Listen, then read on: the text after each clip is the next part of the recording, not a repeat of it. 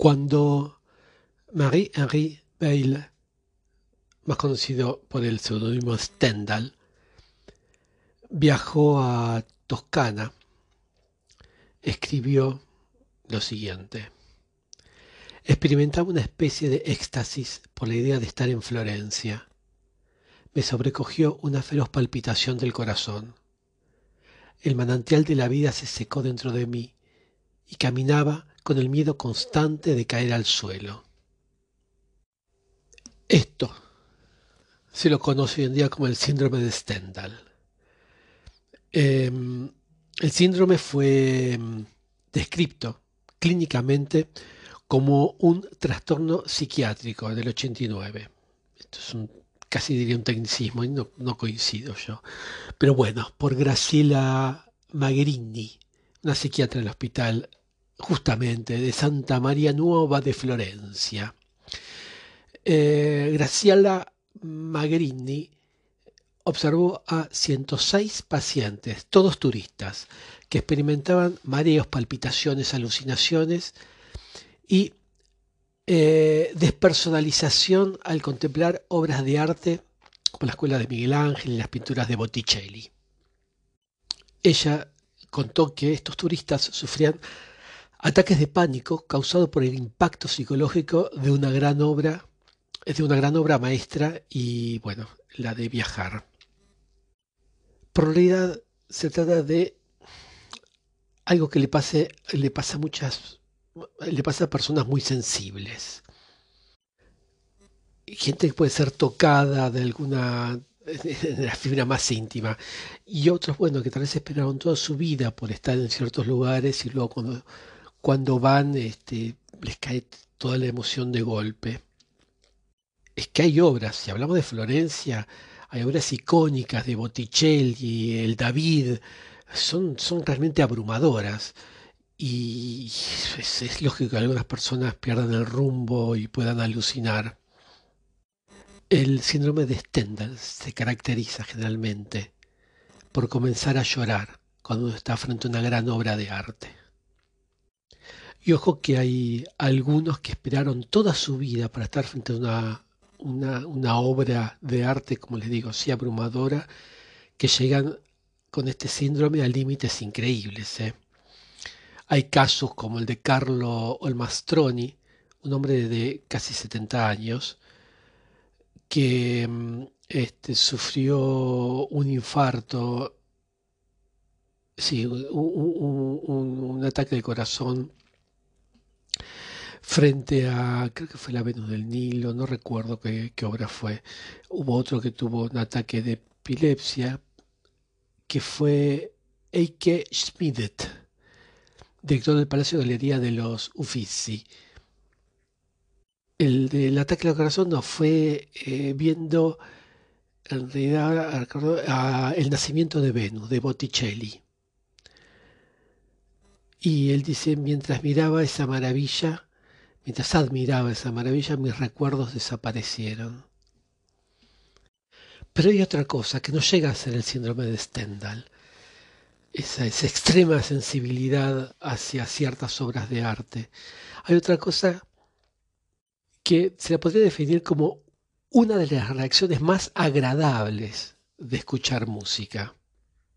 Y es lo que se llama el, el escalofrío musical. Y es cuando estás tocando o escuchando música y todos los pelos del brazo o tal vez de la espalda, de la nuca, todo se te endereza, un escalofrío sentís. Esa corriente de aire frío que atraviesa todo el cuerpo, esa especie de electricidad suave. Ese, ese escalofrío musical es una manifestación física de la emoción ligada a los efectos de la música. Eh, y todo pasa en el cerebro. El cerebro gobierna todo. Así que si está estimulado, después hace otras, hace manifestaciones, el cuerpo se manifieste. Está el primer acto del mar de Debussy, por ejemplo, y hay un momento donde empiezan a redoblar los timbales y todo empieza a ser de más, cada vez más y más eh, potente. En ese momento yo cada vez que lo escucho, tengo escalofríos por todos lados. ¿Cómo no tenerlos en ese momento? Te recomiendo que escuchen El mar de, de Debussy. Después le voy a dejar un URL. Bueno, según nos cuenta la ciencia, el escalofrío musical está ligado al sistema neurovegetativo, que es un sistema, una parte del sistema nervioso que no controlamos, que es el que regula mm, el funcionamiento de nuestra fisiología, el ritmo cardíaco, la respiración, y, o sea que está fuera de nuestra conciencia. Y cada vez que hay algo que toca nuestro sistema emocional, automáticamente hay un cambio en el sistema neurovegetativo. Y que, se traduce por alguna manifestación física, como puede ser eh, lo que en francés se llama piel de pollo, ¿no? esos escalofríos, es como se te paran todos los pelitos del brazo, por ejemplo. En, castellano creo que dice la piel de gallina, ¿no? Y tal vez se manifiesta por, por escalofríos en la espalda, o a veces por llanto. Y a veces no llega el llanto, a veces por ganas de llorar. Lo interesante es entender que la música va muy ligada, está muy atada a mm, eventos dentro de nuestra vida eh, que mm, disparan ciertas emociones o ciertos recuerdos la música va a dejar atada esas emociones a, ciertos recuerdos también. Y, al tenerlos atados, cuando escuchamos esa música muchas veces los va a despertar a esas emociones. Quiero decir, muchas de las emociones que sentimos vienen de eventos de nuestra vida, más de lo que es la música en sí. O sea, más que asociar la emoción a la música, asociamos la música a ciertos eventos de nuestra vida que nos causan esa emoción. Pero el escalofrío musical es una emoción eh, todavía diferente, porque eh, está suscitado por una experiencia eh, en directo, en el momento. Y lo que lo provoca general es la anticipación. O sea, sabemos que va a pasar algo. No sabemos mucho cuándo, no sabemos mucho qué, pero tenemos una, una intuición cada vez más y más fuerte de que un golpe, algo está por llegar. Científicamente se dice que está en el sistema de la recompensa, donde se produce este, este escalofrío musical. Em, se llama eh, núcleo caudado, que es una estructura subcortical, o sea que está situado del interior del encéfalo. Forma parte de los ganglios basales para, más datos. Bueno, es él eh, el que detecta, o sea, que, siente que va a pasar algo, eh, alguna cosa, y, siente em, el, núcleo caudado, va a pasar algo, va a pasar algo, va a venir algo, va a venir algo, y cuando sucede, lo envía a otro núcleo que se llama núcleo accumbens, no sé cómo se pronunciará, eh, que está dentro del sistema de recompensa, que se activa y produce la dopamina. La, dopamina es un neurotransmisor derivado de la dopa que actúa en los ganglios basales del cerebro. Bueno, este neurotransmisor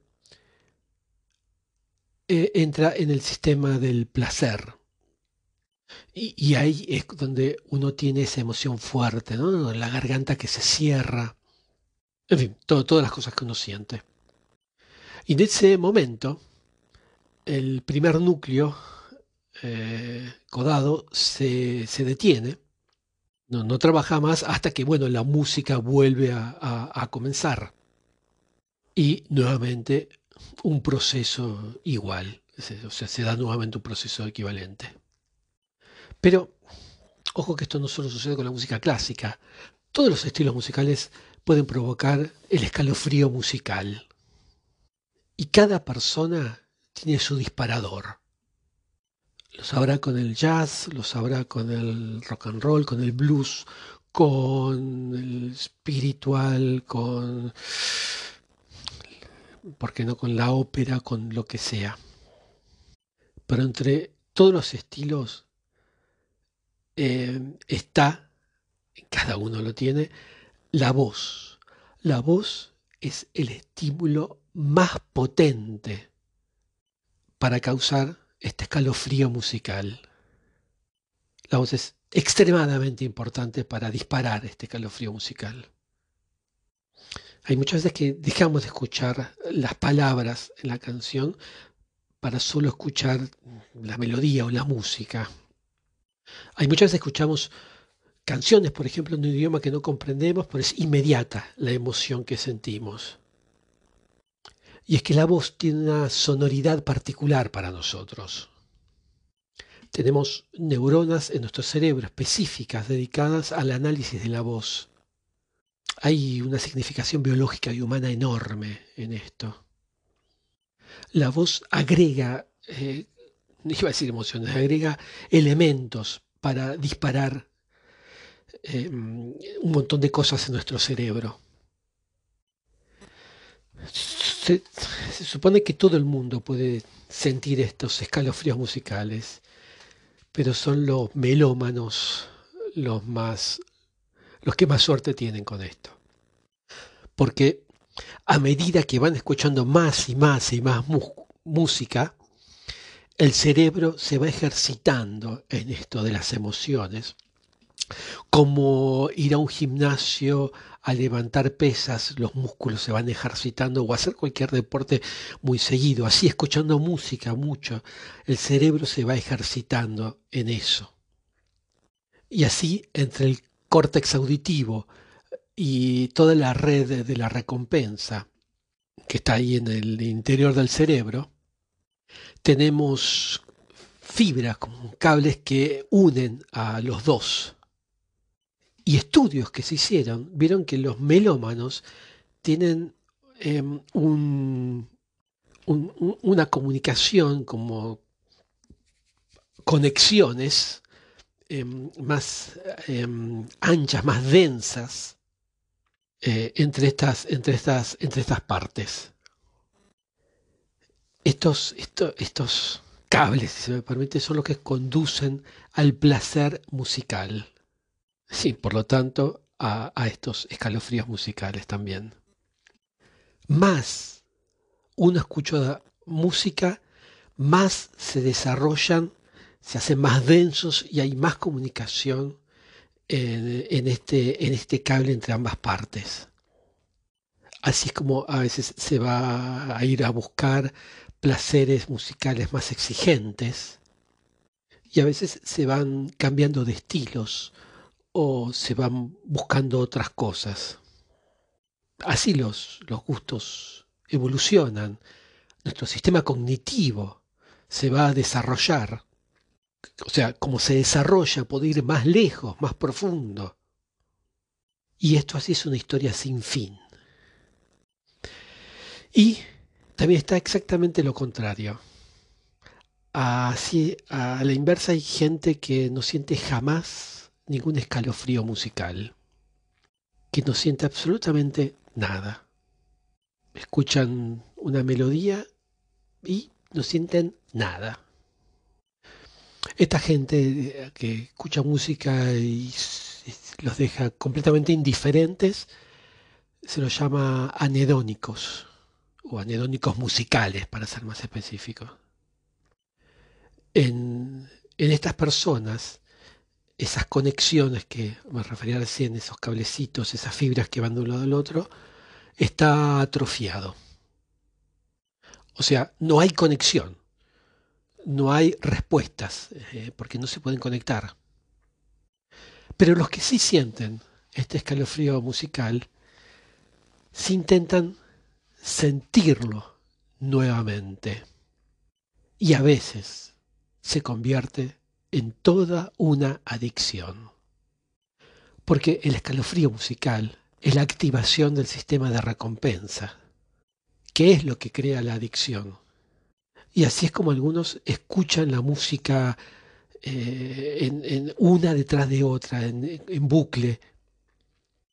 Y esto es una ventaja, ¿eh? porque la música es probablemente uno de los muy, muy, muy pocos estímulos que uno puede escuchar una vez, dos veces, tres veces, diez veces, cien veces, sin, sin jamás llegar a, a asquearse, a hartarse de, de la música. Y eso realmente, eso provoca, eso realmente es una adicción, escucharla tanto sin tener ningún problema.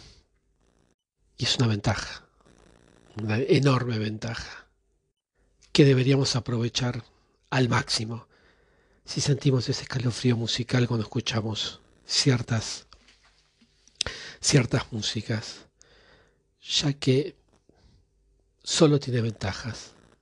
La acción colateral incluso es un beneficio.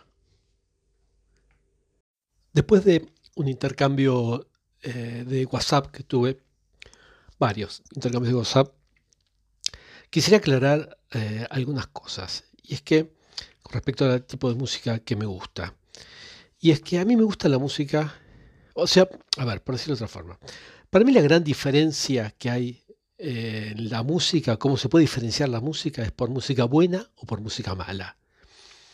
Es, todo el resto de las otras clasificaciones, bueno, son para dar una idea, para tener em, mejor, una exactitud de qué va a oír, pero de qué es lo que vamos a oír, pero no por otras razones.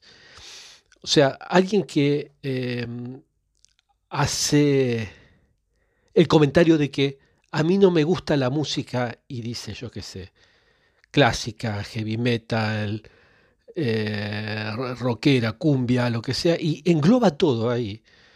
Me parece que está incurriendo en un grave error.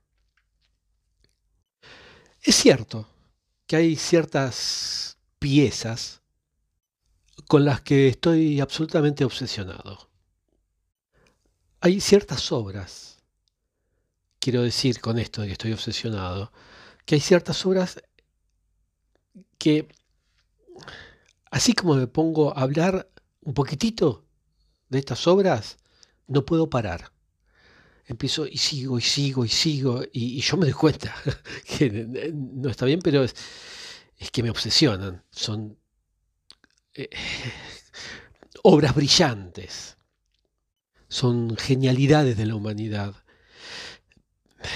Pero con lo que estaba diciendo hace un rato, em, recuerdo que cuando mi hija era chiquita, le decía que cada tipo de música, así como también esto se puede ampliar a muchísimos espacios artísticos, como por ejemplo una película, em, se propone algo. En la medida que tiene éxito con esta propuesta y el receptor es bueno. Em, quiero decir, por ejemplo, una película o una música, lo que quieran, que si la propuesta es divertirte y te divierte, es bueno. Si yo quiero divertirme en una fiesta, no voy a escuchar el drama de Lucía di Lammermoor, Lammermoor, como eh, interpretado por Lisette eh, de Oropesa. Aunque no creo que haya una mejor interpretación y creo que es una de las obras cumbres de la humanidad, es, esa interpretación que hace Lisette de, Lucía. Pero no es, o sea, eh, ¿cuál es el objetivo? ¿Escuchar algo que tiene una calidad extraordinaria? No, el objetivo de una fiesta es divertirse.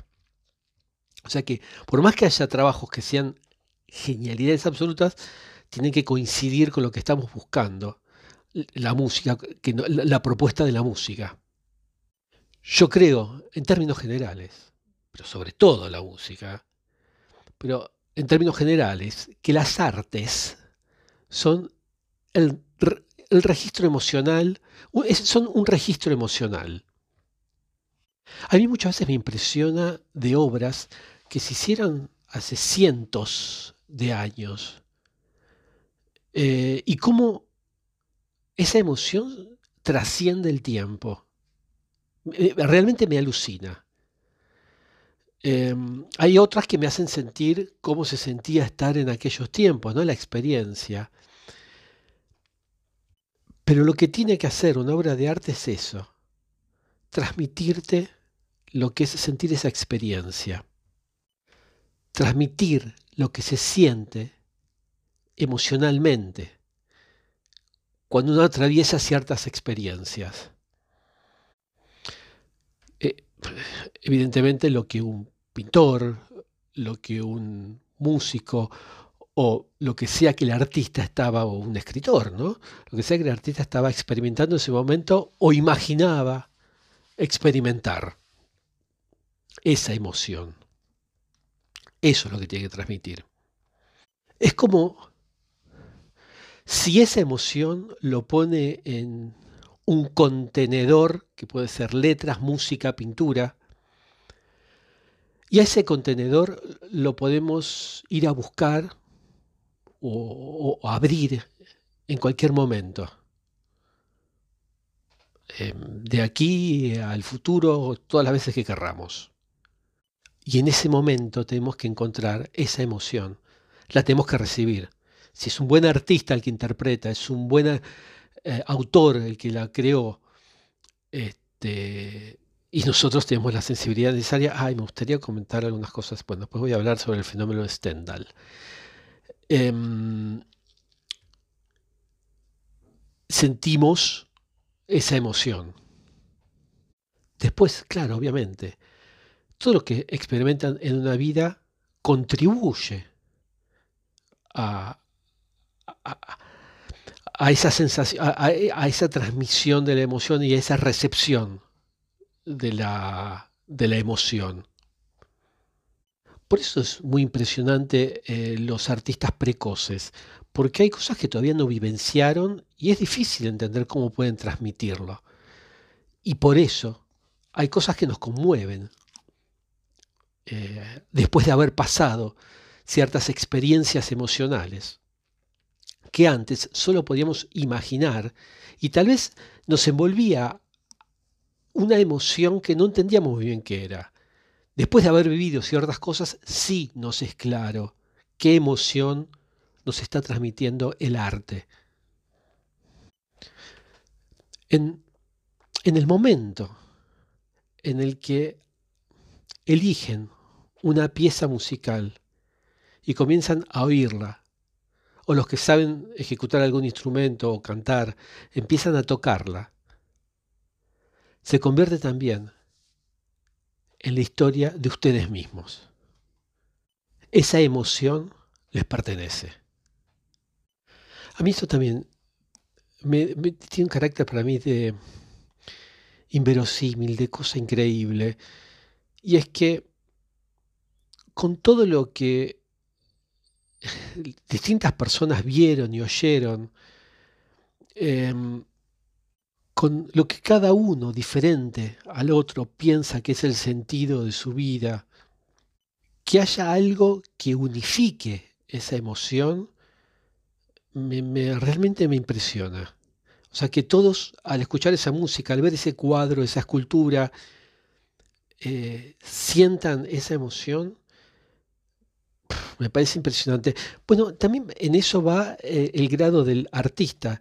Si ustedes escuchan a Halle Reinhardt cantando Seven Nation y ven y sienten eso que está interpretando, y lo sienten ustedes, alguien como se mueve al estilo Rita Hayworth, va con ese vestido Rita Hayworth que tienen en el video, y con todas esa, o sea, está en el artista transmitir esa emoción, pero a mí realmente me impresiona que de pronto todos con las vivencias distintas que tenemos y las emociones que podríamos llegar a tener, nos unamos todos en sentir la misma emoción.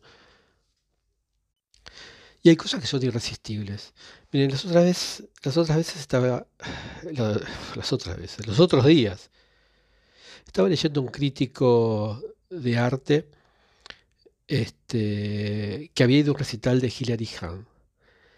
Y este, decía que, se supone, decía él, eh, crítico del New York Times, eh, ojo, em, decía que ellos se tienen que permanecer fríos a cierta distancia para poder analizar bien las técnicas de los músicos que van a escuchar, poder hacer una buena crítica objetiva este, y, digamos, aislar lo emocional para poder, eh, para poder eh, hacer un, buen artículo después en el diario. Pero bueno, les digo a ustedes, fue justo un recital de Hilary Hans. O sea, para mí, todo comprendido, todos los géneros comprendidos, la mejor artista que hay en, este momento. Em, y él dice, ¿cómo les puedo explicar? Escribía en el artículo, ¿cómo les puedo explicar que al rato de empezar a escucharla estaba hecho un charco de lágrimas? Es que, bueno, este, después les voy a comentar, ese, lo voy a leer porque la verdad que es una preciosura todo lo que dice y los elogios que vierte a, la violinista.